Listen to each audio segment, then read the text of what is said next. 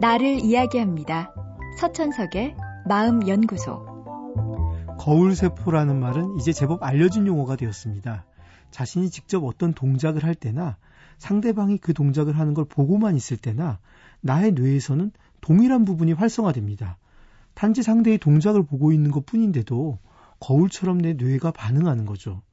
이탈리아 파르마 대학의 리촐라티 교수는 이 현상을 발견하고는 뇌의 그 영역을 거울세포라고 이름 붙였습니다. 거울세포는 지난 수십 년간 이루어진 인간에 대한 발견 중 가장 중요한 발견 몇 가지 중 하나로 꼽히고 있습니다.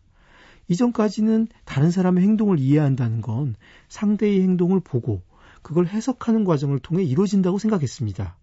그런데 거울세포의 발견으로 인해 해석의 과정 없이도 우리는 상대의 행동을 자신이 행동하는 것처럼 즉각적으로 느낀다는 걸 알게 되었습니다. 거울세포 덕분에 우린 상대의 동작을 쉽게 모방할 수 있고 상대의 의도를 순간적으로 파악할 수 있습니다.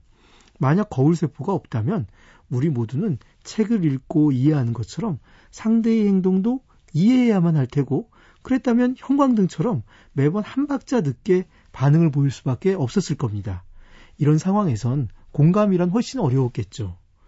런던 대학의 타냐 싱어는 사람들에게 전극을 손에 감아준 후 짧은 전기 자극을 주는 실험을 했습니다.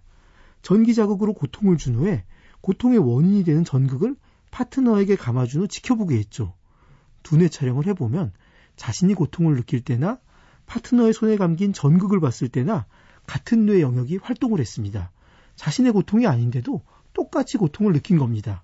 그러고 보면 아프냐, 나도 아프다는 말이 거짓은 아닌 겁니다. 이처럼 거울세포에 대한 연구는 인간의 공감 능력에 대한 연구로 차차 넓어지고 있습니다. 그런데 한 가지 놓치지 말아야 할 점이 있습니다. 상대가 경험한 걸 똑같이 경험해야만 그의 고통을 이해할 수 있는 건 아니더라도 적어도 고통을 느껴본 적은 있어야만 고통받는 상대에게 공감할 수 있다는 겁니다. 게다가 사람은 자기가 겪은 고통의 강도 이상으로 상대방의 고통을 이해하기란 어렵습니다. 작은 고통만 겪은 사람이라면 상대의 큰 고통도 자신의 작은 고통에 견주어 생각합니다. 그러고 보면 큰 고통을 느낀 불행한 과거도 나쁘지만은 않습니다. 더 많은 사람의 고통에 공감할 수 있는 중요한 삶의 자산이 될 수 있습니다. 서천석의 마음연구소. 지금까지 정신건강의학과 전문의 서천석이었습니다.